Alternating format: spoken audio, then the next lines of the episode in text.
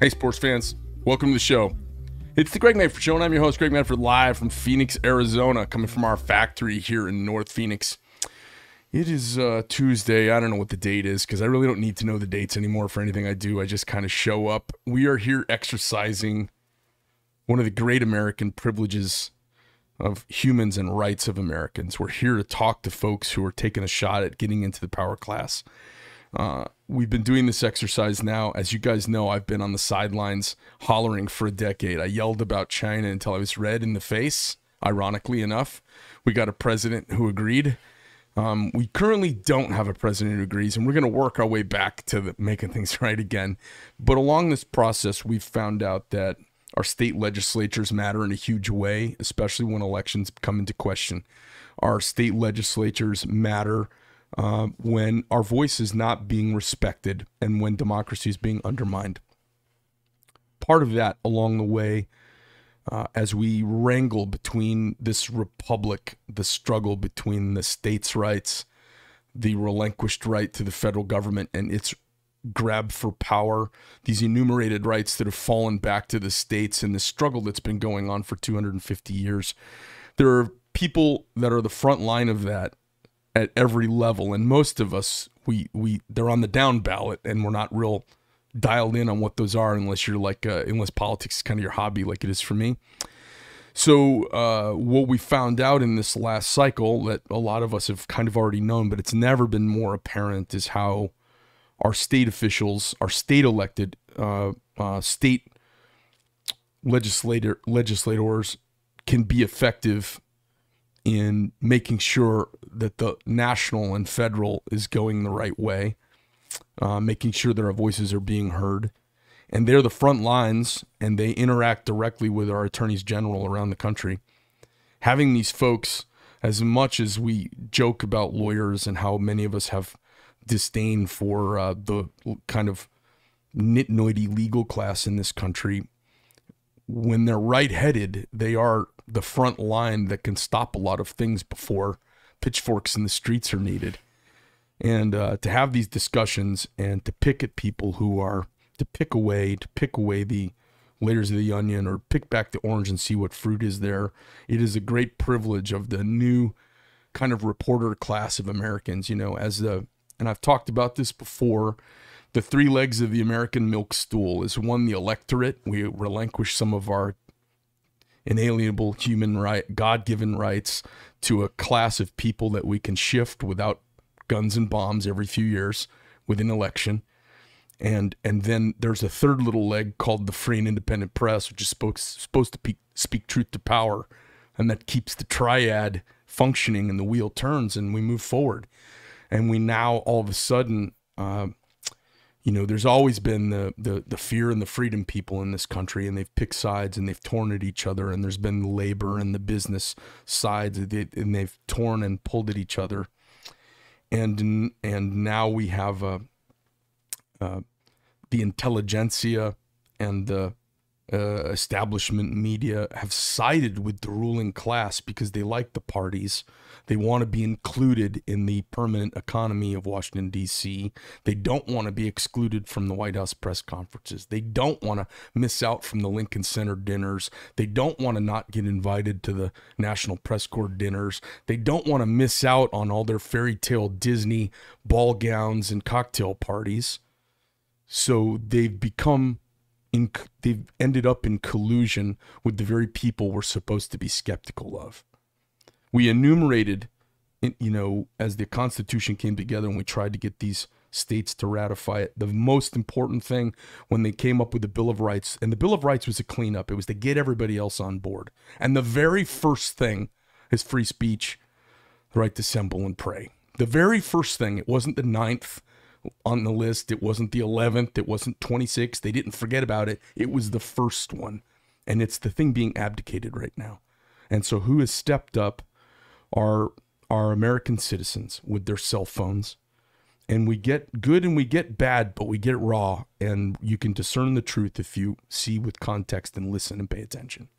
We're seeing all sorts of politics of law, all sorts of politics of public policy, all sorts of politics of crime.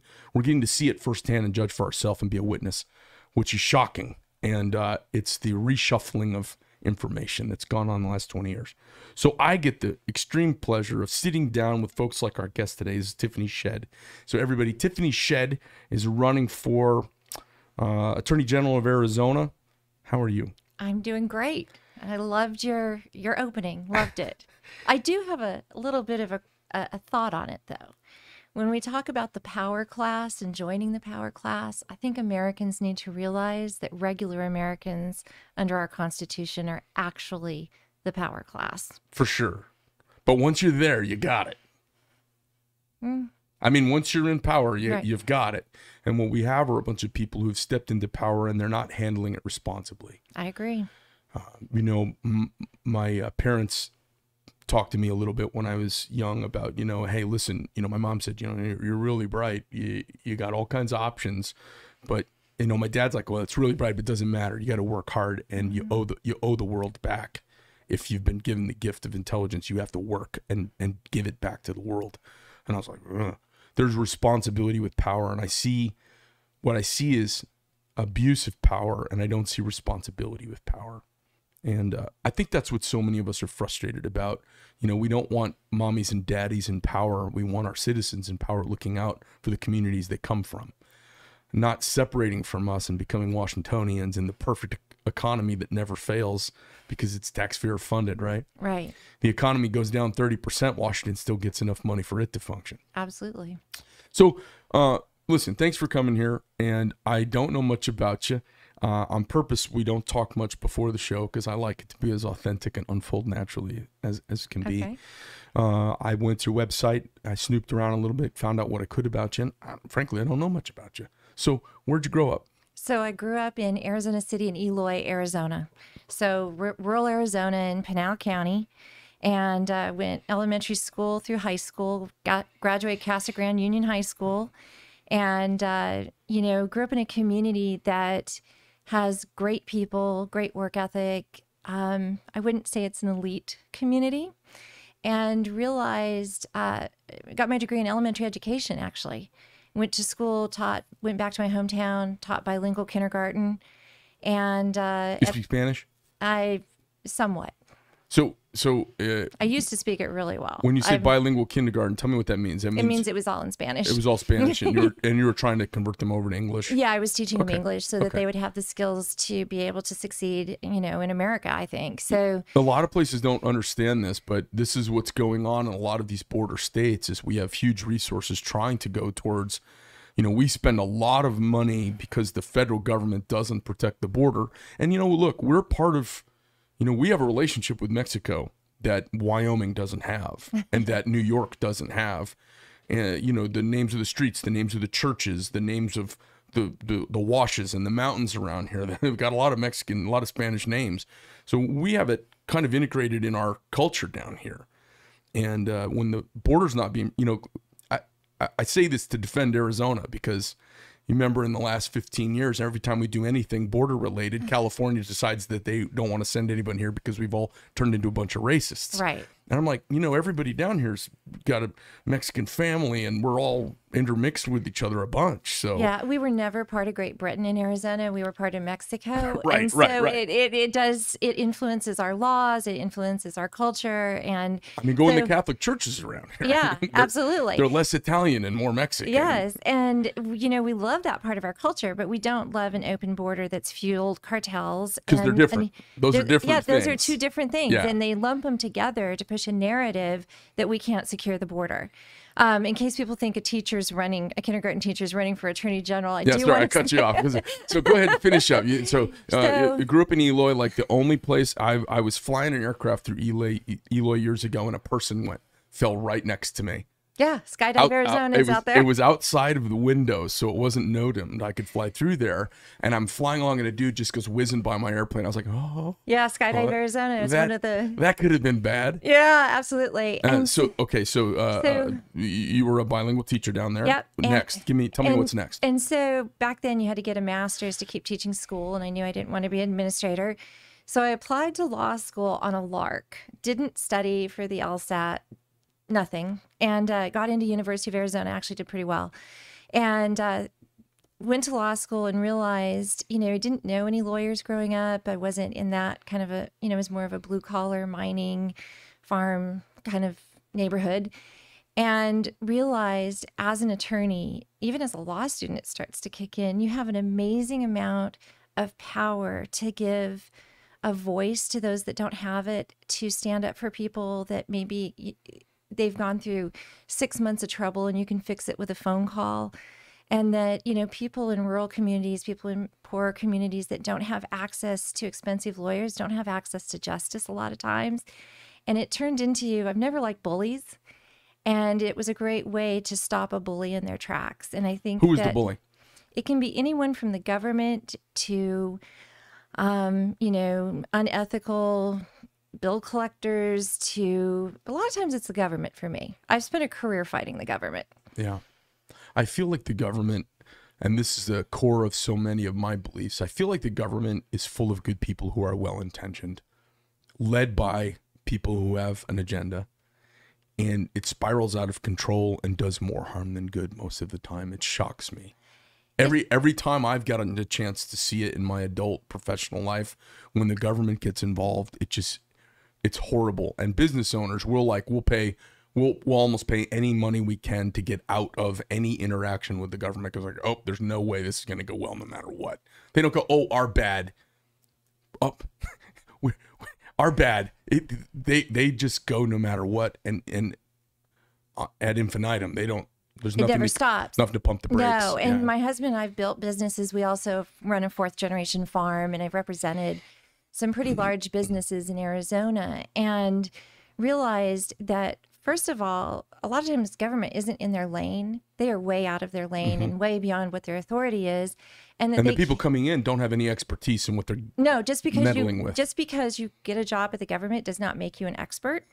And so there's some great people that work for the government. I'm not beating up everyone, but at the same time, uh, you know, business owners, you're right. They'll do anything to get away from it, not because they're bad actors, but it's because you know you do one little thing and then it starts to be a nitpicking, nitpicking, nitpicking thing. And so that's one of the things that's really important to me running for attorney general is people don't realize that our office advises every state government agency. And think about that from the perspective of what is your attorney's what are your, your the attorney general what is their view of government? What I mean of business. What is their view of citizens? Is it do we trust Americans? Do I trust Arizonans? Or do we think that government needs to keep people in line? And you know, day one at the Attorney General's office, um, people are going to have to get on board on this, is we are there to help Arizonans who are good actors stay in compliance, to keep government out of their way so that they can build businesses, donate to charities, create jobs, that it's not our job to be a nanny state. And I really do have a lot of faith in the private sector and in Americans to do the right thing if they have the right information and to look at it as we are a partner. And yes, we will prosecute if you have someone that's acting criminal fraud sort of thing. But a lot of times when you're talking about state agencies and businesses, it's a compliance or we didn't know and let's let's work together to fix this and not put a business out of business or just go down this burdensome thing where they're spending thousands and thousands and thousands of dollars in legal fees. So you are uh, living down Eloy area, did school down there, master's degree, decided to on a lark go to law school, went to uh, U of A down in Tucson for law school, graduated. When did you graduate? 94. Okay. And did you go into what kind of law did you practice? Did you go to firm? Did you hang your own shingle? What'd you do? So I went to what was back then the largest firm in Pinal County. I knew I didn't want to leave my hometown. Okay. And uh, they did everything from murder ones to water rights to business formations to divorce to torts, you so name it. The full, whole full service country yeah, shop. The whole full service. Okay. And got to work with some really great lawyers down there and learn pretty much, you know, you got to see everything which was where, kind of where cool. did you what was your specialty so once they realized i was really good at business and water and natural resources i got pushed over to those clients pretty fast okay. there's not a lot of water lawyers in arizona and it's a bit of a tricky area mm-hmm. it's one that's really important and, to and, arizona's future yeah. and uh, and so ended up doing a lot of administrative uh, work, um, dealing with federal agencies, whether it's the EPA. Um, Bureau of Land Management, those kind of things, and uh, Department of Interior. What's your experience, or what's your uh, what's the fingerprint they left on your soul? Uh, I've had some interactions with like EPA and some government environmental type uh, groups. What was your takeaway from the interactions you've had with them over the years? Just a generalization for your lay people out there watching, because this is probably pretty similar. These government, you know, they work in these big zones that a lot of times go across several states. It's not just Arizona, right? It's the southwestern district, or there's maybe what I mean, what's EPA? You have 12 zones in the United States or something like that? Right, but they're all under the same one national law. Right. So tell me a little bit about. I, I- I'll tell you my take. I want to see what your take is on the fingerprint they left on you. What What are your thoughts on them? Well, it was a it Not, was not an the eye- bag on them. The mission no, is no, good, but no, no, right. It was an eye opener. First of all, national laws do not fit every state. Mm-hmm. Let's just an example of PM10 dust issues in in Maricopa and Pinal County.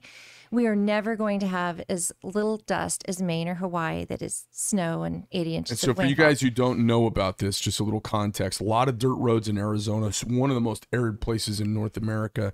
Um, and the dust turns into this fine caliche powder that floats in the air, and you can see it from an airplane or a helicopter if you're flying around. You can see every car on these country roads has a plume of dust that trails off. Right, Uh, so I live in a county island with dirt roads, and we have the same issue. We all deal with it, and it's Right. nationally it's a dust problem. nationally it's a dust problem. Here, it's, living nor- in the desert. It is. And the state of Arizona has agencies to make sure that you're not just polluting with dust and doing silly things. But when you have a national standard, the problem is, and what I walked out of a, a career of working with big government agencies is number one, they usually do not understand Arizona. We're arid, we're large, we're different. And number two, they have no oversight. There's no check and balance on the power. It is just sheer straight power.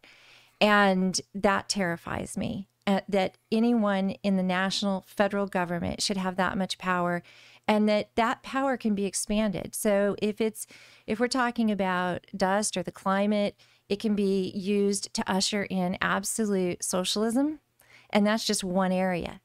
And so my takeaway was number one, pretty much everything they do can be done better at a state or local level. And number two, that much power in a centralized, all knowing, untouchable government is dangerous. Bureaucrats with no checks and balances is really Yeah. the challenge, right? And Yeah. the court is the only Def- thing, and it's big bucks. People don't understand. I've written some checks to folks who've come at me just because I know the entry level for a lawsuit, a real lawsuit, might be 150 grand just to kind of get going, Mm-hmm. you know, and actually get there. Right. Uh, and then and then the the first couple of checks you write are 15 20 30000 dollars and somebody you know basically is trying to shake me down for $25000 and at some point you just go well this is this that it to battle against the feds is a never ending i don't know what the rate is these days $575 hour attorney fee and it can go on for years and years and years and they just they can go on and on because they employ them full time and it's their job full time Right. it doesn't even have anything to do with right or justice And and you know, from being in that background, you know, the Tenth Amendment, states' rights, the fact that the federal government only has 17 enumerated powers is not lost on me. And uh, right now in Arizona, whether it's water issues, whether it's business issues, it doesn't really matter with the feds coming at us. Most of the time, it's private businesses, private industries writing these enormous checks that basically are fighting to secure the rights of all Arizonans. And I think because I've been on that side of the private side of the table so long, you know, there is an absolute nexus to the rights of Arizona and also to honoring Arizona's laws. And I think it's really important. And as your next attorney general, to have the state, the full state of Arizona weighing in to push back the feds when they step over the line, whether it's the EPA, whether it's Department of Interior, uh, you name it. And instead of just letting citizens who you look and you think, well, that that company, they're they're wealthy, like they're a multi-million dollar company. But when you talk about what the assets are the federal government in, in lawsuits are, I think it's about time the, the weight of the state of Arizona defends Arizonans as well. Interesting. So um, I I want to talk about some issues with you but I also want to ask you about the, you know, there there's two things, right? There's always issues and uh, policy, and then there's politics. So let's talk about the politics a little bit. You've got a field of maybe eight people running right now that are declared, or is it now six? What is There's it now? there's six on the Republican side. I'm not sure on the Democrat side. I haven't Okay. been paying much attention to them. I'll be honest. So with you. we've basically got a year. We're inside a year now, running down to what's going to be the midterms for the rest of the country. But it's where we're going to determine uh, this this position here in Arizona. Br- Brnovich is out. He's two term limit. This is a two term limit office, right? yes, Uh, and the terms are are they four years? yes. So, talk to me a little bit about the field that you're up against, where you are in that field right now. I mean, is there any sense of positioning in the field? Um, uh, just be, I know it's early in it's early in the race, right? So w- the race is just starting to get Right. going. What, what's the support like? Where you are? Give me give us a sense of where you are in the Okay. field. Well, you know, I ran for congressional district one last cycle, which turned out to be the most expensive congressional race in Arizona history. One of the top five uh, targeted races in the nation. Um, over $18 million was spent statewide um, in that race. And, uh, And this is for U.S. Congressional District One out of Arizona. yeah, and a lot of it was Nancy Pelosi's money against me. So some congressman that can that won in another state can thank me for sucking up all of her money in Arizona. But And who won that seat? O'Halleran, the incumbent. Oh yeah, that's right, Tom. Yeah. Okay. And, you know, because of that, you know, we ended up with about 40% statewide name ID because running in Arizona 1, which is 60% of the state, it's the big, huge rural district, mm-hmm. we had to do full advertising in all of Maricopa County and all of Pima County. So it basically was statewide except for Mohave and Yuma, the way we had to run the race. And, you know, out of that, build a statewide, you know, 40% statewide name ID. It's like crazy high in CD1, like 60 or 70%. And so that is a huge so advantage let me pause in. for a second. So for everybody watching, and one of the most important things when you run for office at the state or national level is if they do a if they just call up and randomly call a thousand people, how many of them actually know your name? Just name recognition, Mm-hmm. which is one of the reasons Donald Trump could walk in the way he did. And you know, I was like, I, I'm online. Like, well, everyone says they're your friend after you're successful. I, I'm online years ago. If you go in my video archive, I'm like, oh, this guy's going to be our president, and here's why. And I just went through and listed it. Name recognition is really huge. So if you're at a 40, you said you're at 40 percent. Yeah, starting into this race. So means- probably, hopefully higher now. Four out of ten people randomly poll are familiar with the name at least, which a lot of people in these down ballot elections go for the name they're familiar with uh, from the party they're comfortable with. So right. And and our, and Donald Trump. I mean, I'm a huge Trump supporter, and that's one of the reasons I have 40% name ID. I mean, the president endorsed me. Um, Why do you like him? Because he's the hottest thing going right now for Republican endorsements. And uh, uh, tell me, um, you know, I've, I've met him and been around his family. Why do you like him? Well, there's a couple reasons. The first one is his stance on the border and the wall. Number one, that's like I will never leave him because of the wall. Okay. Um, the others, China, the fact that he reduced regulation, that he was a businessman, that he said what he thought, that I felt that he cared about regular people and not just elite, yada, yada, yada. But I live in a border trafficking route, mm-hmm. and it was no joke during the Obama holder, you know, Biden years, and we raised our family in that. I mean, I have the, and it's again, and it's it's worse than it's ever been. unbelievable. And, you know, I was fighting it during the Obama years, and people were saying that, you know, we were just a bunch of crazy farmers and ranchers. I have the endorsement a lot of border ranchers, lads and bells. And, you know, here he comes, this unlikely person to understand what we, I mean, he is A New- unlikely. New Yorker a yeah, suit. yeah. I mean, I, I liked him. I used to watch The Apprentice, and I like the you know, fact that he fires people. Sometimes people need to be fired. But, uh, and uh, that was the first person that actually really did anything, not just a political talking point. And when he came out and he was saying, you know, we're going to build a wall, my family was spending thousands of dollars putting fencing up around 1,200 acres and, Right. you know, building not really a wall, it's more like a sad little fence, but, you know, to keep people from driving through and just Yeah. any barrier we could. And then they made fun of him for it. I and. I think that's where you realized they don't care about families like mine. They don't care that my children have Which to really up- means anybody. right. outside of LA and New York. That's what it really means Right. because your family in Pinal is just like 90% of America. Exactly. And they didn't care that my children are having to grow up in this, that we that we're having you wouldn't believe. I can tell you stories that'll curl your hair.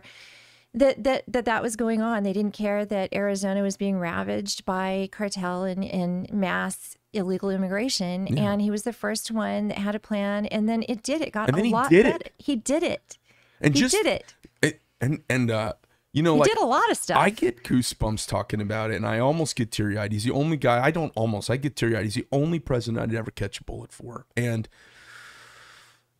I've never felt like anybody. And look, I'm not one of the downtrodden. Okay, I'm not. I, I- I'm I'm up, upper middle class and doing just fine. I've never felt disenfranchised from my nation Me either.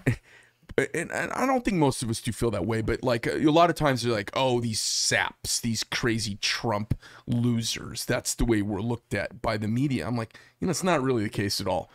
Um, I've just never had anybody in federal office who I thought actually cared about the things that mattered to me in my life. Like, for instance, um, is simple things like securing the state that I live in because I've been watching this happen my whole life. You know, I have friends who it was kind of their hobby to go around and GPS mark bodies that they found in the desert. I know. And you, I, you know this better than I do. You've probably walked across a body in the desert or two. Um, people don't understand this in the rest of the country. There are just there's dead bodies laying all over the desert. Right. And it's and it's Human it's- bodies. Right. We have the largest crazy. humanitarian crisis because of the open border and allowing cartel to do business. Right. I was speaking to a rancher um, a couple months ago, and uh, he had found uh, like a 15 year old girl that had died of exposure on the ranch, tall grass, no cell service, goes where he can get cell service, calls Border Patrol, which I don't think people realize Border Patrol is spending an awful lot of time basically being a rescue service. Right. And uh, I mean, talk about humanitarian aid organization. Yeah. And they couldn't get someone out there that night. And they said, Can you kind of watch it, make sure, you know, animals, well, tall grass, couldn't find where it was, found her in the morning. The rancher did tell, you know, tell Border Patrol where to come. And she'd been, her arm had been removed by scavengers. And he said the one thing he'll never get out of his mind was looking at this young arm with a Mickey Mouse watch on it that was still ticking. Mm.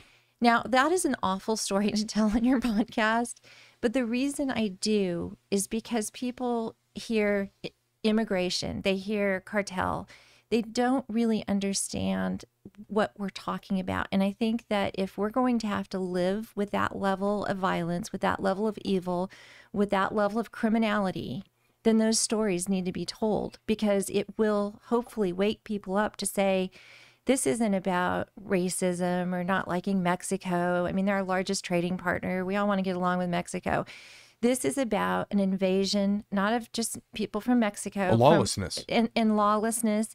And It's an we're- invasion of criminals in many it ways. is. And cartel is basically acting like warlords in Mexico. We're going to lose everything that's good in Mexico if we continue to allow them to go to power. Right. There's been over half a million people murdered in Mexico by cartel.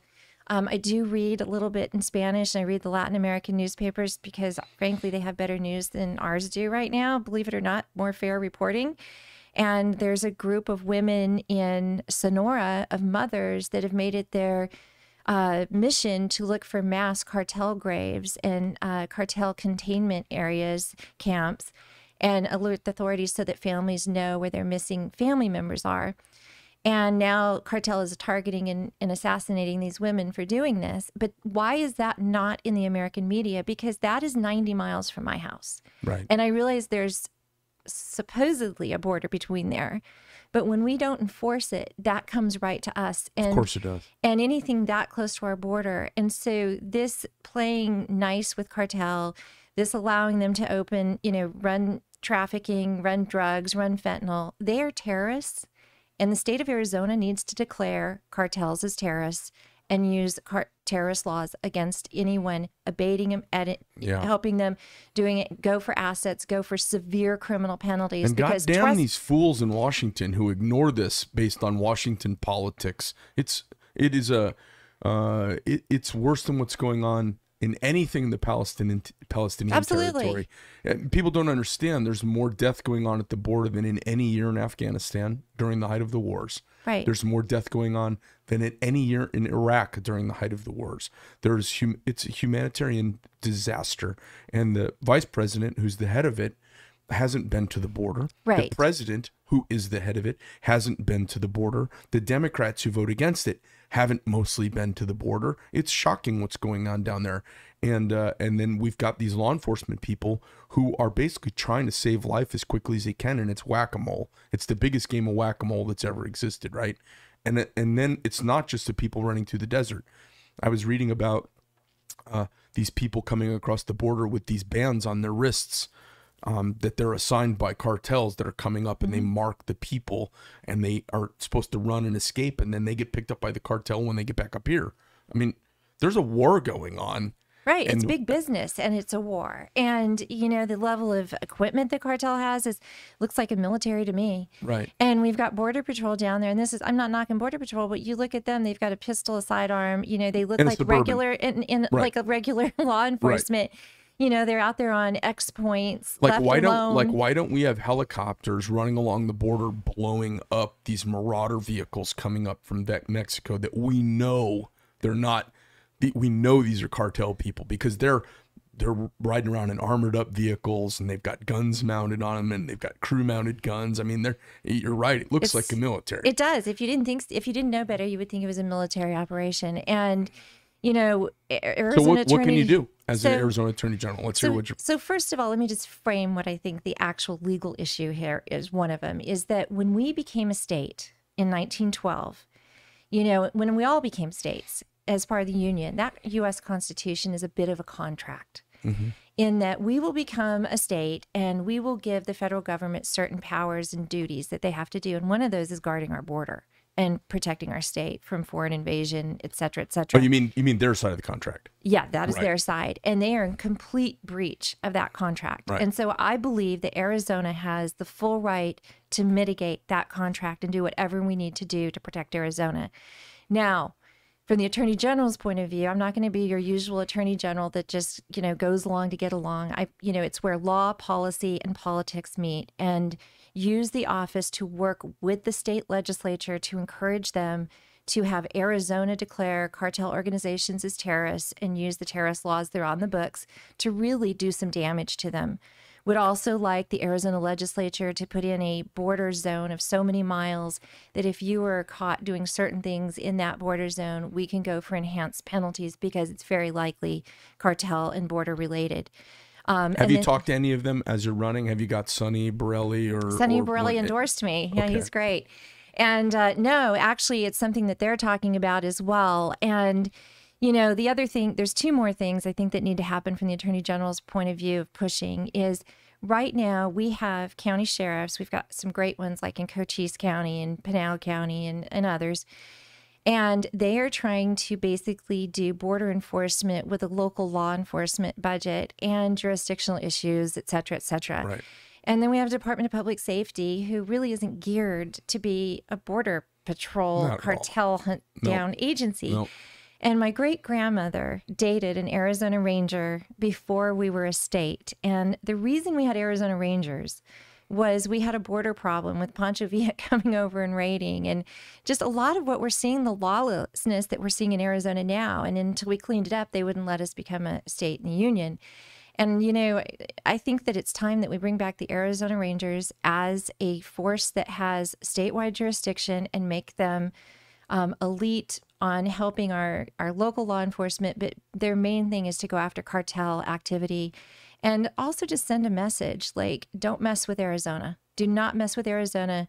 We are taking this serious. If you are not going to help us, the problem with Border Patrol, the problem with National Guard is they are federal. Right, the federal control. And while we might have great people working for them, and I know we do, some of the shooting coaches in our program are Border Patrol. We have friends that are Border Patrol. We see what they do.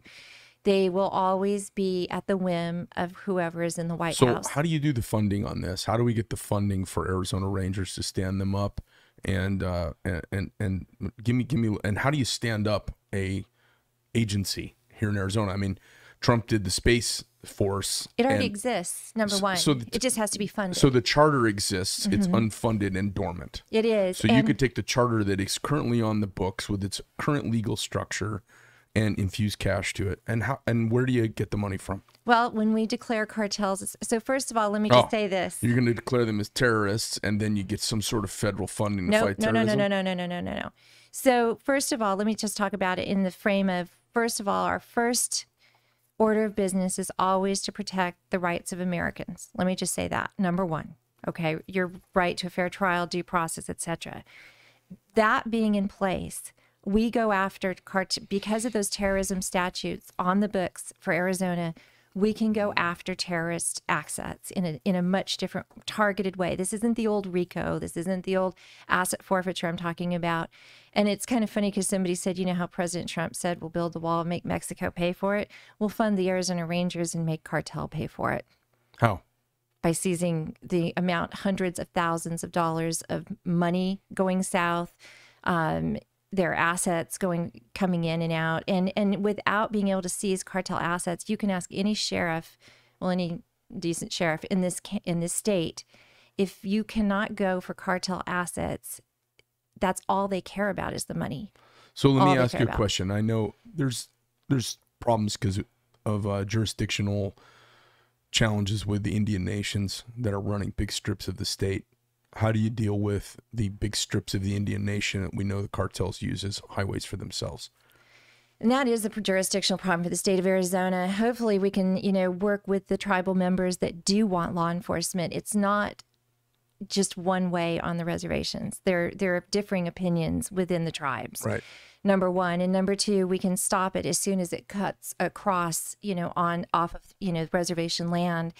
And, you know, this won't happen because of what we've got in Washington right now. But, you know, running for Congress with 10 uh, Native American districts in my district, we have 22 tribes in Arizona. Uh, my husband's Native American. It's something I've thought about. You know, the treaty that the tribes have is with the United States government. And, and that should be honored. But that that government stops at that border. We have full, I believe that we have full legal rights to enforce the federal government to enforce the border, even on Indian land. So I've taken that position. The tribes that have members on both sides, we have the technology to know who those people are, to let them go back and forth. And people go back and forth across borders all the time. But we cannot allow our border to be broken. Otherwise, what does our treaty matter? Because we're not really a nation if we don't have borders to make treaties with anyone. Okay. Uh, have you thought about how how big of a force you want to put together? I have not worked into the logistics because I'm a firm believer in finding really good people that know what they're doing on law enforcement and building a brain trust on that of what needs to be done, working with our county sheriffs, um, working with Border Patrol where they're allowed to work with us. Sometimes they're not allowed by the president. Um, and working, you know, with our law enforcement agencies, our state law enforcement agencies to say, what do you need? How do we build this so that it's efficient, helps you, and really puts a dent and ties a knot in these cartel tails? What spooks me about the whole thing from the state level here in Arizona, we don't have that petrochem, you know, we don't have oil money here like Texas does to fund some of this. It takes, it's a Herculean lift to secure a border with personnel. And uh, that's why the wall works so damn well. And then uh, I've had friends, you know, former recon Marines that got out of the Marine Corps and they had some PTSD and, you know, they're on disability and their hobby became watching the border and the stories I've heard, and I've patched up bullet holes on vehicles from friends that have come into my shop back when I wasn't the size we are now. Um, the things that I've heard about the collusion of the uh, native lands law enforcement with the cartels, um, I've you know I know for a fact we've had Eastern European uh, special forces guys leading groups through with backpacks of drugs. I mean, people don't really understand how, how legitimately combative it is. And then when we have the CBP comes up and has, you know, I've got friends on the CBP come right up to the border and they have to stop. They can't go on the Indian Indian nation or they can't go on this little tribal land. And and that is, you know, it, it I don't know what the number is. It's a vast majority of Arizona is is native, you know, native lands. So I, I don't know how to do it with the law enforcement. I'm not calling you out on it. I love the notion of it. I'm just trying to figure out just as a guy who's been a ground pounder carrying a firearm trying to secure territory before Uh, it, it's a super challenging when the rules of engagement are so prohibitive unless you get everybody completely on board and there's money involved. You know, the, the, the tribal, the, the, nations are making money off this. They're not letting it happen for free. Well, one of the things you know that's going down on down in Cochise County is Sheriff Dannels down there, um, through some money from the state legislature, has ga- basically game cameras, and it allows you to not have to patrol everywhere to be more targeted. And they've had a lot of success with very little resources in that program. And so I'm not saying just man, you know, lining up people shoulder to shoulder rangers. I'm saying No, help no, people with those kind of things. And the other thing is we can't, you know, John Ladd is a friend, supporter. Uh, he ranches right onto the border between Naco and the San Pedro. He has the new Trump wall. His entire ranch is it's built, the 30 foot. Mm-hmm. It's pretty impressive. But since the Biden administration has come in and they have changed policies They're running around the wall and just No. overrunning them or what? well, so during the Trump administration, they were catching 20 people. His he has 10 miles of border on his ranch. okay. They were catching 20 people per month on his ranch with that wall. They they still managed to get over it, Sure. believe it or not, Sure, and it's not through it. And they, and they cut through, but it's a lot harder. Yeah. I mean, everything's penetrable. But they were getting 20 per month. They are getting what did he tell me? A 100 per day Right. because of the Biden policies of pulling it off. And, you know, we have a lot of people running for governor. I pray to God we get a Republican governor. I really do. And part of the Attorney General's office is if we get a strong governor that is willing to do things to secure the border, to do things to secure our elections, to do things that we care about, is the Attorney General's office is the one that defends those laws and defends it against the federal government. Because every time we try to do something in the state, it seems to me, we have Biden saying, you can't do that. You can't change your elections. You can't do this. You have to do that. You really? That's not how this works. And so, you know, I'm a believer in the 10th Amendment. And we are at a crisis level. Do I think that any of these solutions will solve the border problem with just the resources of the state of Arizona? Absolutely not. Well, we have to change the policy in the greater body of the nation. Yes. because it gets rid of the vacuum that pulls them here. How they get here, whether they strain through the fence or run around Right. the fences, that's uh, logistics. But if the vacuum is still here, it, nothing at the border will stop it because clearly they'll put three mile tunnels in and run across. Right? Oh, yeah. Yeah. I've seen those Yeah. in Naco as well. we have to create the you know the, the border fence is uh, the last line of an extension of American resolve and policy. The policy has to stand in Maine. It has to stand in Florida and Kansas. Illegals are not legal. Right. You have no status. Right. And you make it that way, it disenfranchises the notion of going anywhere. That that that's the beginning of the wall. You know, they say, oh, it's cameras, it's drones, it's this, it's that. That's by the time that fight's going on, it's almost a losing battle. A humanitarian, it is a losing battle. You have to make the rules inside the country. You have to make it welcome to come here legally, and it's a nightmare to come here illegally, so it's not worth doing. You Right. stop that.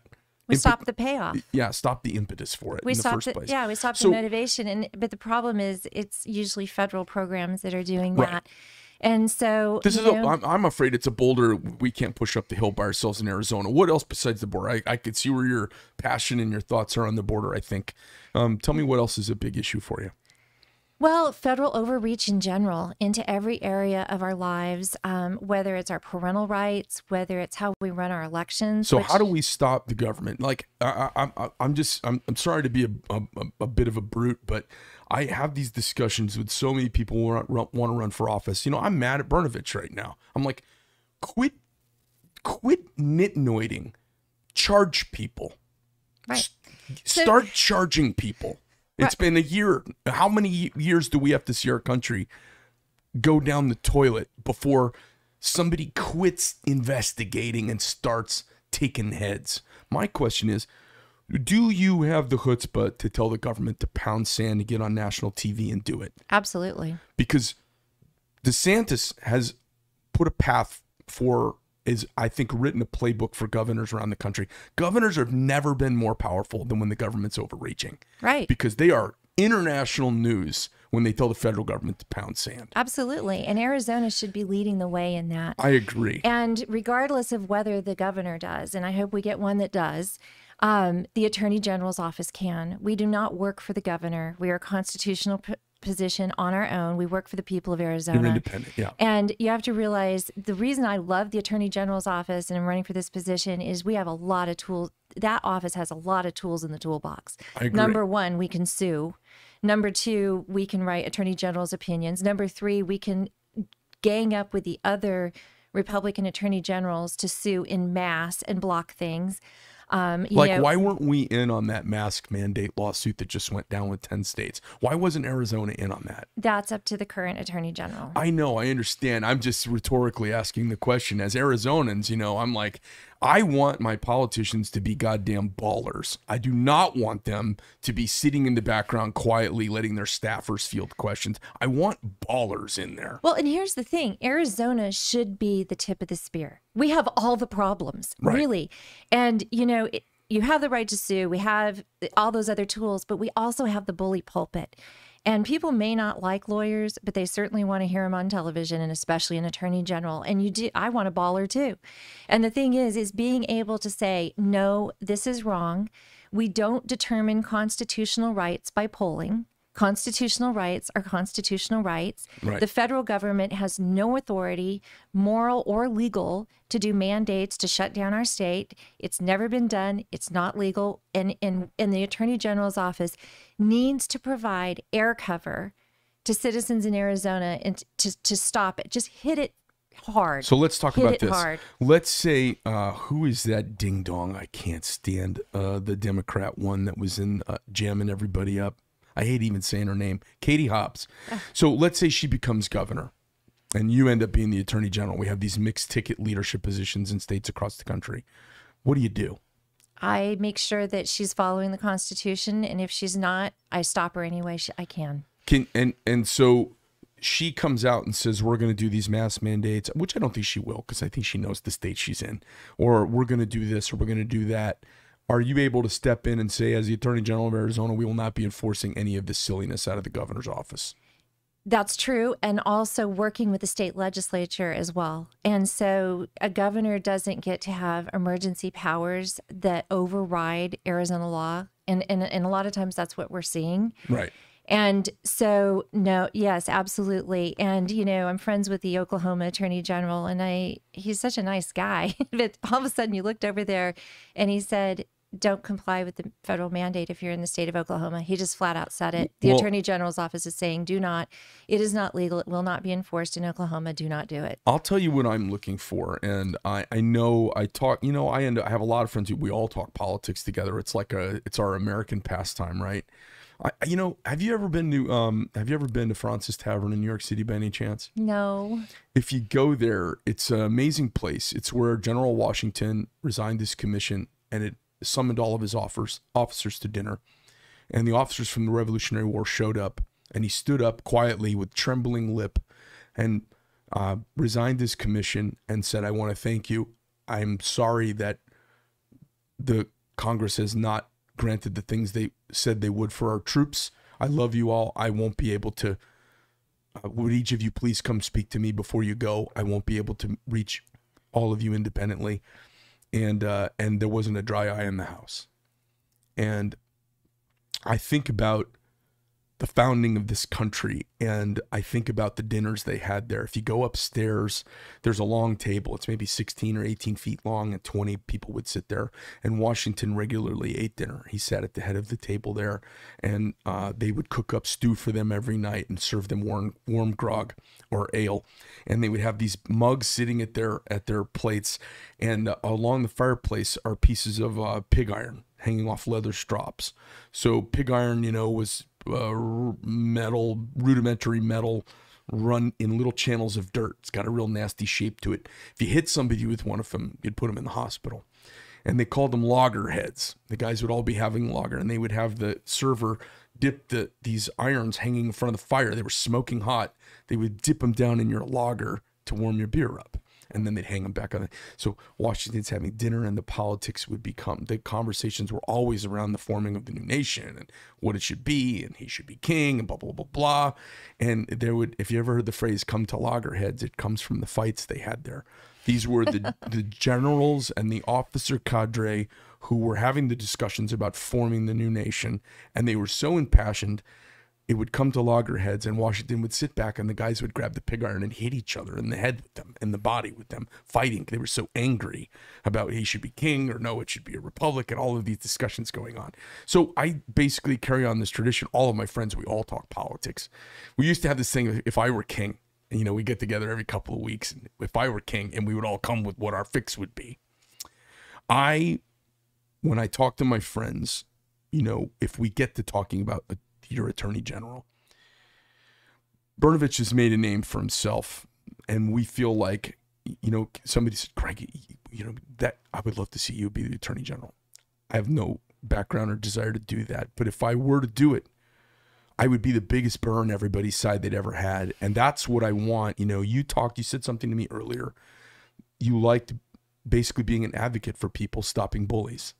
And the state attorney general's position it stops bullies in every direction. Yes. And the biggest thing I see, I, for the most part, I don't see overreach of citizens. No. I mostly see citizens, even the ones who are breaking the rules, usually they're trying to kind of stay They inside are. the lines. Um, and most of the time, they just need someone, they need to know someone's watching and stop. And, they, oh, yeah.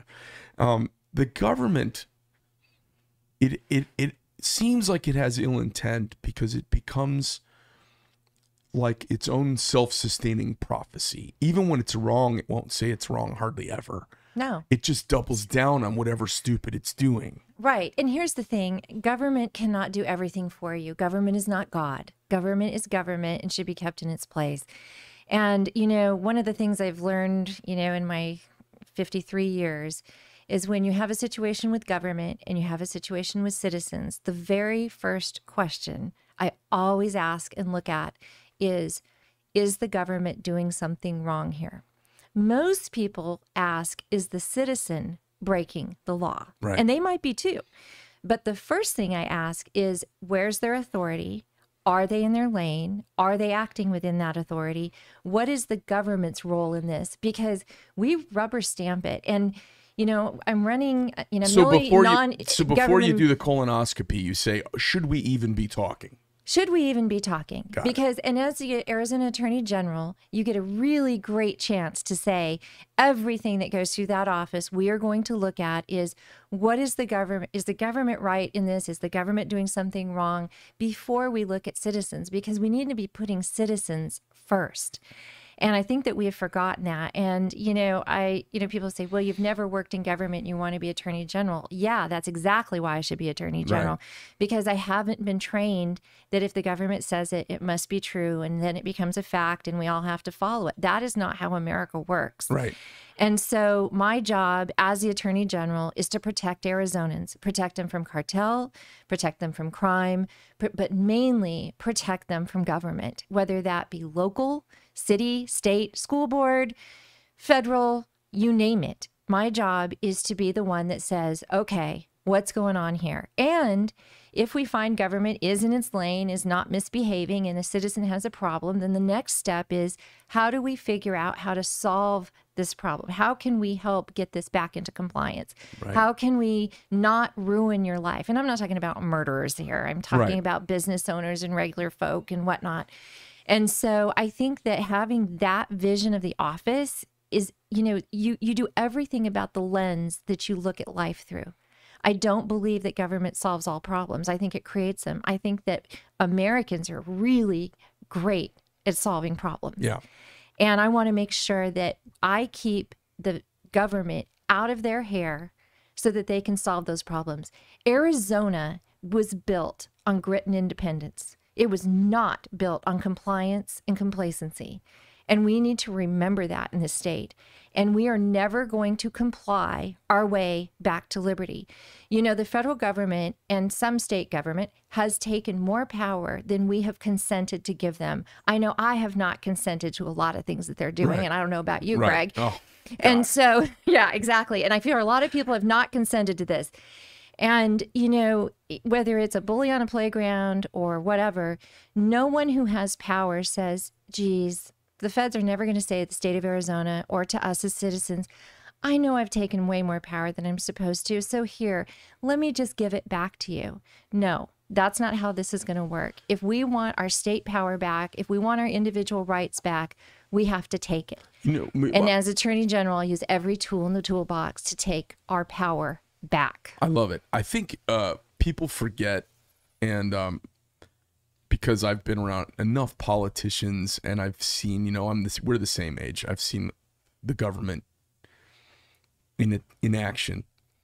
I think you can st- w- when you have your powers in a state office, you can stick it to the feds, and they don't know what to do because they don't have a lot of tools for compliance other than holding back money. And if you're not getting money from them, it starts it's bad egg on their face to punish a state for sticking up for itself. I think too many states attorneys general have a tendency to not realize The power. the power they have. Um, governors and and states attorneys general, they can tell the government to shove it, and the government can go on national news and say we're taking the money away from the citizens, and uh, and a lot of times. If you're a Democrat in a state with a Republican governor who just told the feds to shove it, and they start taking away money that affects the de- the Democrat's still going to side more with the governor because all politics is self interest. Right. Well, there's also another really interesting thing that I think there's an area of the law developing that, should I be Attorney General, I would like to work on. And that is, you know, we've had the constitutional authority that, you know, the way laws, real legal authority. Then you kind of have this administrative state that has grown into an absolute monster. But there's a bigger monster out there. And that monster is the federal government takes our money, our, our money, citizens' money, not state, you and me, Greg and. Tiffany's money and through taxes. And then, in order for us to get it back, we have to give up rights. That is a coercive version of government that was never Right. intended by the federal government, that was never. And we saw it with uh, some of the COVID money, where they said if Arizona gets COVID money, then they can't reduce their state taxes. I would have sued on that immediately because that is beyond just made you have to do this because people, it's not federal money.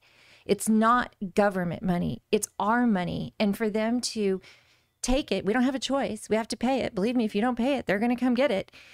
And then in order to get that money back or a portion of that money back, we have to hand them constitutional Well, rights. well- If there if there was an area to sue on, that's it. What was shocking about that to me, which I find funny, is uh, the fact that they had to say it means they didn't have to give the money out. If so many states don't need the money, we have to say you can't wrap this in your budget and drop your taxes because you're okay. We didn't need to spend all that money. Right. I mean, it was a scam from the get go. And I don't mean the virus was a scam. The virus was a real Right. thing. We have these viruses that come through and do what they're going to do. And as it turns out, shutting down the world doesn't stop it. As it turns out, sending everybody home from work doesn't stop it. It just ruins entire sectors of our economy. You know, we find when you send home a thousand waiters, a thousand servers, a thousand bartenders, at the end of 60 days, a quarter of them find other stuff to do and they don't come back. And now an entire industry industry's underserved. And you wonder why you can't get a seat in this town to go to dinner. Right. And and and it's in every business. It's doing everybody that got shut down. It was amazing. What shocked me the last couple years is just how easily they just said it and nobody said a goddamn thing about it. You know, our nobody they they shut down Arizona. I told them to pound sand. I got a gate and I've got guns and I asked everybody who wants to work, keep working if you want to, and we all kept working. Because I said, "Hey, you guys, we can all worry about this or not. I'm going to take a vote. Let's see how we go. I don't know about you guys, but I want to pay my mortgage and take care of my family this year. What do you guys want to do? Because you we can all be on assistance. We chose to stay open, and then we got the governor's letter, and it it it gave an exemption for our kind of business. But I was just thinking about what did all the businesses do who were considered irrelevant or unimportant? And who makes those decisions? Nobody. There's nobody who does because Right. it says in the Constitution that they don't have that power. That's the individual's right to life, liberty, and the pursuit of happiness. And even from a scientific point of view, you know, what we should have been doing is protecting our elderly and putting our resources into that. Right. And we didn't do that. Instead, we we did this willy nilly thing. And I would have been happy to have meals delivered to elderly or do whatever to keep those who are truly vulnerable safe. But shutting down businesses, shutting down schools, we're seeing mental health issues in our children. They they're behind educationally. This will resound for decades. It's the biggest folly in the human experiment, in the human species. There's never been anything like this. The amount of money that's been pulled as debt, that's decreased our savings and our valuation of everything, that's all been done under the name of this because of a bunch of chickens who are afraid of their own demise. You know, it's funny when our country was founded, uh, we didn't have penicillin. We had smallpox, measles, mumps, rubella, scarlet fever, and I'm not making light of COVID. Please don't say that. But at the same time, we cannot, government cannot save you from everything. And I think that, you know, it, it snuck in where you had, well, just 14 days. Okay, we can stay home 14 days to slow the spread. That seems reasonable. And I think everybody, we're all like, okay. Yeah, okay, I'll do that as a citizen. Yep, I'll, I'll agree. yep. That's not really an authority thing. That's Like, there's I'll no data there, but if there's a chance this will work, Right. okay. And, you know, and then that's how it kind of slid in. And now we're hearing about more. No more shutdowns in Arizona. No more mandates in Arizona. Um, people have a right to work. People have a right to educate their children. People have a right to assemble. People have a right, literally, a inherent right to go to church. I mean, these were things that were cut out. And at what detriment? I think that history is going to look back when we have more data and say, oh my goodness, what did they do? Let me let me ask you. Let's. Uh, I think I think we have a decent. I think we've got a nice lay of the land. Okay, I think anybody who watches is going to have a decent lay of the land. Well, let me ask you a couple of politics. Um, who do you think? Uh, you, you know everybody running for governor. Have you had a chance to meet everybody running at this point? On the Republican side, Okay. Um, who do you think is going to be at the top of the ticket for the Republican ticket, in Arizona? this is this I'm is staying out. Oh, you're not going to say? I'm not going to say. I'm going to stay out of their race. I think it's gonna. run I think it's gonna be Kari. I, I I'm not saying it because she's got all the chops. I'm not saying it because she's got the issues. I'm not saying for anything other. She's got the name recognition and a boatload of momentum. But it's a year out, so we'll see what happens. And I and I just want to make sure that I'm running my race and not, you know, it's it's just sort of like courtesy to stay out. But I do hope that whoever is at the top of the ticket wins that general. Because Lord help us if it's Katie Hobbs or Well, the reason I was asking you is, you know, there's these, there are a thousand micro opportunities between now and the election to build things that I think would be great for your campaign. Build, uh, if if anything, coalition ideas that you can bring to your office and be hitting the ground. You can even be steering.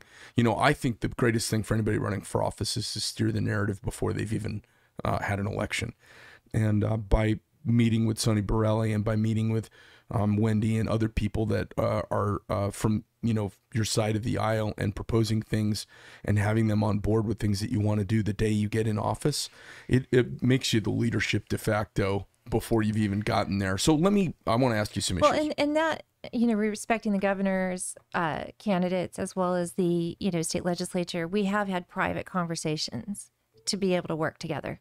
okay. Yeah. All right. At some point, it's uh, I understand the discretion that is used during elections. I also a lot of times think there's big political capital and there's an uh, uh, to be gained by people knowing you've got plans and here's what you do day one. Uh, it always frustrates me when I'm it, at the state level. I'm always frustrated by everybody running because nobody wants to say what they're going to do. Um, everyone talks from real broad, broad stroke platitudes. Um, l- let me ask you about some things that affect Arizonans, and they're in the news. They're, you know, these aren't just. It's not for my philosophy uh, schools and col- uh, classes in college. Um, talk to me a little bit about abortion here in Arizona. Um, clearly, we've got. Uh, Missis- I think it's Mississippi or Alabama is uh, up to Mississippi. this. Mississippi's got a case that may get to, the, or the Supreme Court looks like they're gonna they're I mean they're they're reviewing it fully, so we could get a ruling that shifts the tide of abortion in America here. Talk to me a little bit about your place on that. I know a lot of Republicans, especially your older Republicans, are really dialed in on this. So I am absolutely pro-life, and uh, here's your legal tip of the of the day: is if uh, if they overturn Roe v. Wade, mm-hmm. then it goes back to the states where it should have always been right. To be decided. Arizona has a 1901 territorial, I believe it's 1901 territorial law banning abortion except for the life of the mother. And so I'm sure that, you know, it's a really old law. I'm sure something will be revised, but um, it will be an absolute priority to protect all Arizonans, including the unborn. You know, I do believe, you know, we always have a right to to not have shots, to not take a vaccine, you know, right to choice over our body. But all constitutional rights stop where the other person's constitutional right begins. And I believe that the unborn have a constitutional right to live just like you and I do that you can't you can't do that. And so I'm hopeful that we have an Arizona legislature that stands up for life. Um, I also, uh, so those laws would be enforced by the Attorney General's office and also hopefully advocate with the other parts of the office, the political, the bully pulpit, that we need to also be honoring life and children, not just, oh, we're pro life, but we are putting in adoption procedures and, and, and, and honoring our children and honoring our elderly so that we respect life from the time of conception until the time of natural death. There is no way a woman in this modern America has gotten through law school and not thought about this topic. Uh, it affects oh. us all. I had Re- Justice Rehnquist, who was the Chief Justice of the U.S. Supreme Court, taught my my third year law school. He taught uh, history of the Supreme Court, and so I was one of the few pro life people at my school mm-hmm. at U of A, and but we had to walk through the the pro abortion protesters every single day to get to class. It was a nightmare. But anyway, um, so because Rehnquist was there and he was a very pro life justice, um, it it just fueled it. And you know, it I really like this Dobbs case because I remember my third year of law school reading Roe v. Wade and Casey. And even if you, regardless of the abortion issue, mm-hmm the legal reasoning on that thing was a penumbra. It, it, was just, it was like they just went off the rails to right. get to the conclusion that they wanted to do. Right. And I remember raising my hand in class and saying, I don't understand this.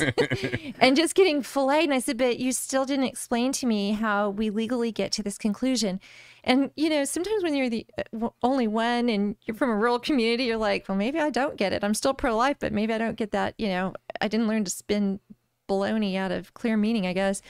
But reading the Dobbs briefs and listening to um, the case, I thought I'm not the only one that did thought this was a really bad ruling and right. this should be left up to the states and I don't even know how the court got there except they just they picked the answer and figured out how to get there and that's not what the that's not interpreting the law. So so you know that the problem with Roe v. Wade it, honestly for me it was never the decision it was that it was built on a it was built on sand and, yeah. and so if the if the if the country decides makes these decisions over time, you know, it's a democracy and and I yield to the decision of the greater good and I I hope that it's right. And if not, then I can protest and buck the system and yell online when it's not, but you know, that so be it. Um talk I I guess there's some nuance to abortion and we have to talk to young women that we want to vote uh, my daughter's going to be voting in her first election. Hey. And she's not, you know, we're not a go to church every Sunday family. We, um, it, you know, we don't have that clear black and white uh, life anti abortion perspective. I'm not saying we're pro choice either. I'm just saying it's not black and white because Pastor Bob told us so on Sunday for the last 20 years.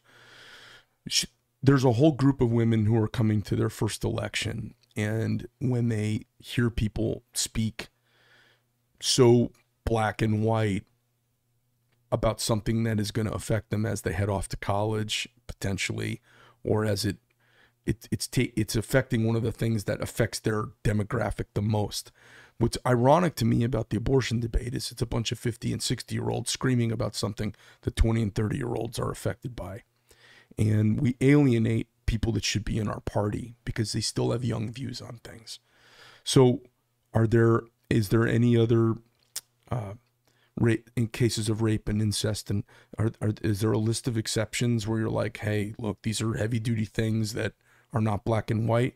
Or is it all 100% can you give me a little nuance so that my 16 year old 17 year old who's going to watch this and is going to ask me about it. Right. and and others who's i mean there are young women that all voting.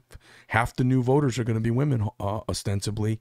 Uh, they want this nuance and it's a challenging thing for young women. Because when i talk to young women about this unless they're regular churchgoers they're very protective of these things that they've been brainwashed to think are their rights. Right. So I think, you know, they've sold abortion that it is this great right that has no consequences to it. And, you know, most of the time, you may or may not know you're pregnant till six weeks, where there's a heartbeat. You're literally stopping a human heartbeat, which in any other scenario would be taking a life, right? understood And so, you know, um, I think that the science tells us this isn't a bundle of cells anymore. This isn't the 70s with the 4D ultrasound. So I'm taking it out of the religious realm of, you know, and I am a Christian and I do believe that abortion is wrong. But when you look at the science of it, but I also know that I would be really interested to share with those with that demographic when there are, and, and yes, there can be gray exceptions of rape, incest, yeah, what if the of mother. what if the baby's their uncles Right. Or or severely, you know, you don't want to abort Down syndrome, but can't survive outside. You know, there's there's always scenarios that way. But I think we're treating abortion in this country like it's going to get, you know, uh, like Some- it's a boil like it's a boil and it's not. And, you know, I think that these women need to be educated that, you know, this situation you're in is very, very difficult right now. Mm-hmm. But there's so much trauma to women who have had an abortion that they have to live with for the rest of their life that, you know, and, and I believe that they should, that there's grace, but that they put on themselves that they have to live with the rest of their lives yeah that it's not just something where you go down and get an outpatient, you know, quickie thing, that this is a really big decision. And it makes me wonder when the pro abortion uh, people don't want an ultrasound, don't want counseling beforehand. And so, you know, would it be so wrong to have a society that requires counseling or at least that person to know what they're doing? And also, that's why I mentioned a little bit about that we provide options for life. We can't Yeah. just say we're pro life. I, I live in a community where if a girl gets pregnant and she's from a poor family, what what do they do? Where do they even get a job? Like literally like go hungry kind of situations. We can't say that that is a choice. We have to choose life as a society to give women the choice to carry out that pregnancy and know that they or that child will be taken care of that you know what i mean we don't value it past that and that really bothers me and also we and i feel like i'm, I'm going to speak as a christian here we cannot talk about abortion without talking about grace and that that is always a hard decision for a woman and that there's always going to be grace there do i believe abortion should be legal personally no um, you know, this on demand, pain capable, born alive. I mean, this is, I mean, at what age can I, my kids get on my nerves? You know what I'm saying? we can just do this. we, we we alienate the other side of the discussion so often when we are black and white and the re, and it's and I understand being black and white morally but um it's still when if we if we don't leave room on the other side of the argument a little bit they're off instantaneously and and uh, you know Socrates was always about placing the argument in front of the person and leave them enough room to step forward and step back and and maybe they can learn from you right. uh, when we look at, I'll give you a quick anecdote. So, uh, my girlfriend in college, uh, one of her best, her best friend, oh, I don't want to say it. How do I say this?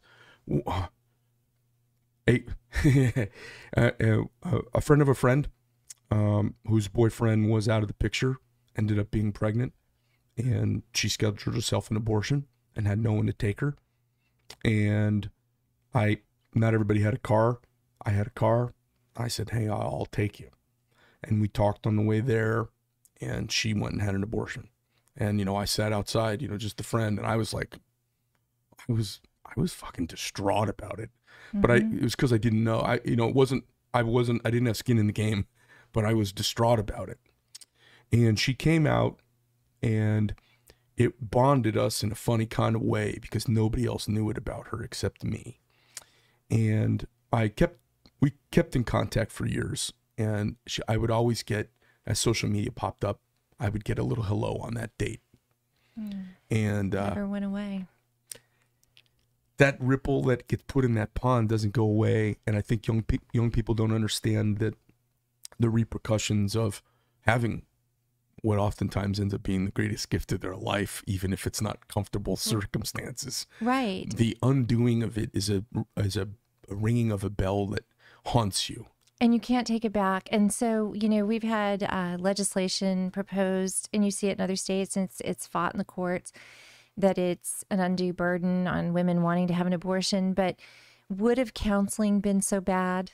Would have Right. making that decision? at why, least why is given- being informed bad why is being informed bad? And E- it's even not if like it's still gonna happen Right. Instead of it's like you took me to get my teeth cleaned. You know what I'm saying? And I didn't have a ride. And because it's it's kind of like, you know, I'm a big 2A person. I'm a shooting instructor and love guns and but I always say you can't take a bullet back.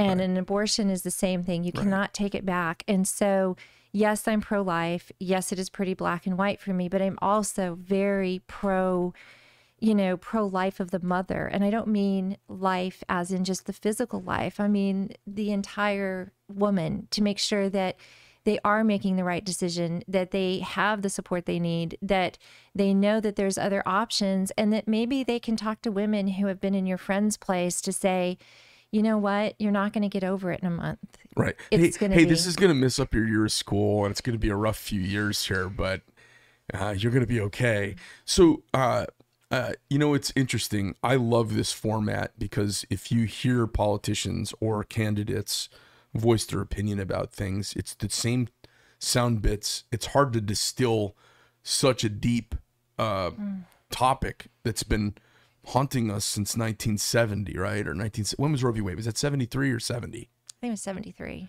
I'm not sure. it's it's been it's really been haunt and tormenting the country's soul and uh and and there are very few formats where you can sit and get into nuance and talk about it with a little more i think the ability to flesh out the conversation stops alienating my 16 17 year old daughter who's going to vote in the next election because they start to see the other item, other side of the discussion Well- that it's not just holy rolling Right. Well, here's the thing about, you know, just the Supreme Court making that decision, which is what they did, is it stopped the debate. It stopped the discussion. And if you return it to the states and return it to the people to decide, now you have to have those discussions, don't you?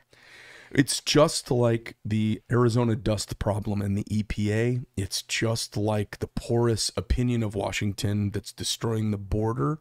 It's just like our porous uh, uh, approach to energy that's crippling American families trying to get to work these days. It's this one size fits all federal tyranny. And, uh, and you know what? If California wants abortion, then uh, they should pass that law. And if they want to fund it, let them deal with the moral ramifications of it. If Arizona uh, finds a, some sort of middle ground because it's a more centrist population and it extends the permissibility a little bit, uh, and if Texas says zero, none at all, and Alabama and Mississippi say zero, um, the and, then what happens is there are anecdotal cases of people get caught in the lurch of their state's opinions, right? Um, right. But you know what's great about 50 states having 50 different laws? It, it's not a bad thing because it becomes experiments. Because you get You can see what works. You can see what works and, And what, what didn't and yeah. what doesn't. But when you have one federal law, Right. it's just I think it's draconian. It is. And so you almost get an experimental lab of this state has these laws and this is working and this state doesn't. And then a lot of times states will look to other states and say, you know, our policy is not working here. Let's adopt what, you know, New Mexico did or Colorado or, or, or whatever, whatever state we like, Florida. Um, and so I, I think we miss out on the lab of the policy lab. Well, we miss the marketplace of ideas competing for We each do. other, and so what we do with it with federal dictum is we crush the individual spirit of creativity that is the backbone of our country Yeah. at every level. It And- doesn't matter if it's abortion or the border. Right. We have solutions. There is somebody, every state, if you watched 50 smart people that all hustle their asses for a year to get elected, and they actually, instead of owning issues and policies, solve problems, you see amazing things happen. So, you know, I, I think it's part of my big, I think the most important thing we do is shine big spotlights on what's happening, the people that are looking to get in power, the people that are in power, uh, and uh, and look at the results. And I see in a country we're the we're more educated than we've ever been, and we're dumber than we've ever been because we've uncoupled observable, empirical analysis of our theories, and we go with a theory and double down on it to prove ourselves right in the future. And it's not the way to move our culture forward. We haven't fit intellectualism into the American experiment very well. No, and and I I lay a lot of that actually at the left's indoctrination in our schools to get rid of critical thinking. Mm-hmm. You know, I think it's better that at an age appropriate age that children read original sources from all thoughts, not bubble wrapping. Like, you know, we actually homeschooled our kids. I had them read everything from de Tocqueville to Marxism because if you don't read it, you don't know what it is. And I truly believe that American constitutional ideals can hold, they will hold up against any other theory of government. And, you know, but we don't want to raise people that just check the box, go along. We want them to question things. I think Jefferson said, you know, to question everything. And, you know, our young do question, we want our young people questioning Right. everything because they keep everything fresh and new. And maybe there would be a better way to do this, you know? And so, you know, we're, we're taking that away from the young by, you know, worrying about filling out little bubbles on a test instead of thinking about deep thoughts and things that they can kind of try on while they're young and and giving a lot of information and teaching them how to sift through it to come to their own conclusions because that's really what makes a healthy democ- democratic republic. You know, um, it's been a pleasure sitting and talking with you. Uh, as anybody listening decides they want to chip into your campaign, how do they do that? They can go to my website, which is shed, S H E D D. It's like the one in your backyard, but it's fancy with two D's, for F O R A Z, A Z is in zebra, like the state, dot com. Okay. And uh, you've got uh, this is the beginning of a journey. I hope uh, uh, as you uh, get towards election day, I hope, uh, and if at any time between now and then you feel like you want to reach back out and sit down and talk again, we'd love to have you come back. I have enjoyed seeing the evolution of candidates from the very, very beginning to that point when they've kind of made it to prime time and it's election day because there's a big journey and a honing that happens. Oh, yeah. Um, I think you know me just sitting from the outside. Uh, you've got the right mindset. You've got the right. Um, I, I I like your thought approach to dealing with these big struggles between the state and and the federal. Um, and I think you know being able to relay that message to skeptical dudes who are drinking a Budweiser while they're watching the news, um, because we need we need a hard ass in in in there. Even if they're a nice mom that goes to church, she's got to be a hard ass. oh, I'm definitely that. well, well, that's what we need. We need somebody who's going to be willing to stick it to the man because that's what the attorney general can do. They can stick it to the man, and the man is the Fed overreaching its place. Sometimes it's the state overreaching its place. I've had the state overreach. oh, absolutely. And we can really do a lot about that at the Attorney General's office. And it costs a lot of money to stiff arm that. And I've had them do it to me personally. I have too. And you know, here's the thing, you know, if you know what you believe and why you believe it, it gives you strength to stand up and even if the rest of the world is not standing with you. And the Attorney General's office, you don't have 50 congressmen in your caucus. You don't if you're a judge, you have the other judges. You are literally standing in the breach. And uh, you had asked another candidate what their their uh, weaknesses were and their strengths, which I thought you were going to ask me that and you didn't. But I, and I don't know if this this I've been told this I was is getting my into my heroes section. this That's is my uh, difficult that I am difficult, one-wayed, stubborn, and particular. Those were my downsides, and I thought Now, being difficult's pretty good for being an attorney general of Arizona because you come toward my state, and I want I want the feds to say, you know, we were going to do stuff in Arizona, but we're going to go mess with Texas because Arizona is just too ornery. I like it. You know, do you listen to Jordan Peterson at all? No, I don't. If you get a chance, you absolutely should. And he's a clinical psychologist that has captured the uh, international Western mind of the 20 to 45 year old male. Uh, clinical psychologist out of Canada, the soft spoken intellectual. And he says, you know, one of the most important things is to be disagreeable. Yeah. It's one of the things I counsel women on in their professional tracks. Be disagreeable. That is why it's to be disagreeable in the in in a professional capacity because disagreeable is where you can make change and affect your voice. Right. And I hope you go do that. I hope I wish you all the all the luck in the world. And uh, we need somebody. I wish you luck in this race. And uh, we need somebody to get there and win and earn it. And then when they get there, just be a baller and lead because an attorney general from Can the smallest so state in the union in the union can make a lot of noise. Oh, we can make a lot of noise. And when you make noise, you make space for other people to make noise who are a little afraid to speak, and you give permission for the body to step up and say no. And, Right. And and that's what I want so much. Me too. And the attorney general's office can do it. Um, you know, even in a in with a weak governor, a strong attorney general can take that position. If you get a strong governor, great. But um, it absolutely can. And I think that the office has the gravitas to do it.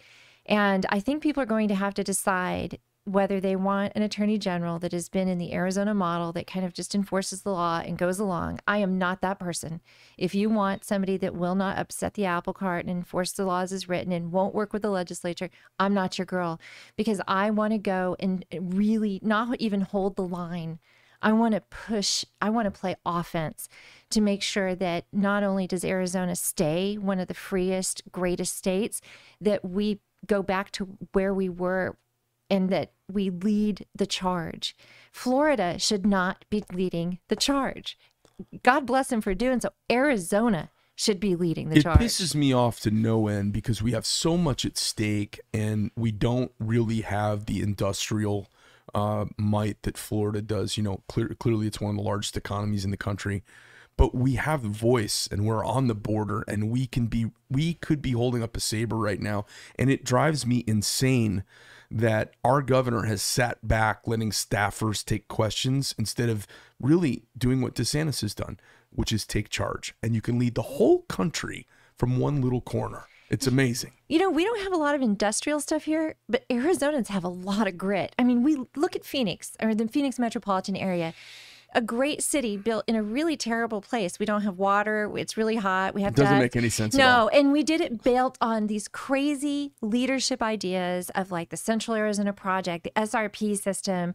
We are innovators. We um, figure out how to do things, and we might be a bit ornery and contentious down here, but I like it. Yeah, me and I like that little L libertarian that runs in in the Arizona spirit of no, I'll figure it out. I can do it myself. Like I will figure this out. Arizonans can figure it out. And so what we lack in industrial might, we make up for in grit. I mean, John Wayne, he became who he was, modeling after Hanging out here. Yeah. yeah, we were the inspiration, and we need to remember what we lack in resources. We've never had them. We we make up for in spirit and grit because nobody came to Arizona because of the reasons other states did. They came for religious freedom. They came because they were literally outlaws who were going to go to jail or be hung. I mean, we were built on this mishmash of people that really the only thing they had in common was leave us alone and let us do our thing, and we'll build a great state. I know. I love this state. I love I'm, it too. I'm a native. My dad's a native. My uh, grandfather was a was a cop in Chandler and a waterman. And uh, I just love this state. I love everything about it. I love going around America. I've been all over America, just a crazy amount of places, flying and driving and seeing America. And on the American landscape, I love this dusty, hard scrabble. Me too. Mountains in the distance, squinty-eyed naysayers who call bullshit. Yeah. I just I love it out here. I do too, and Yeah. th- and you know I also love that. You know, you watch all the woke and whatever going on in the rest of the country, which has been infiltrating into Arizona. Arizona, we've always had a different history. It was so hard to live here. We didn't have time for that stuff. And Right. so we've always been a diverse state of, you know, my neighbor may not be my cup of tea, but you know, if my barn bur- burns down, he'll come help me, and it's really none of my business. We'll still get along. Yeah. And I love that that spirit of you do you, I'll do me. Let's just keep government out of the way, and we'll work it out. See, you know how they say on the license plate it says the Grand Canyon State. I, I I've been joking for years. It should be the "f you and leave me alone". Yes. you know, it's funny because my staff, like some new issue will come up and they're like, I wonder what Tiffany is on it. And there it starts to be this joke of her her her first stance is going to be leave us alone and then figure out the policy from there. But Yeah.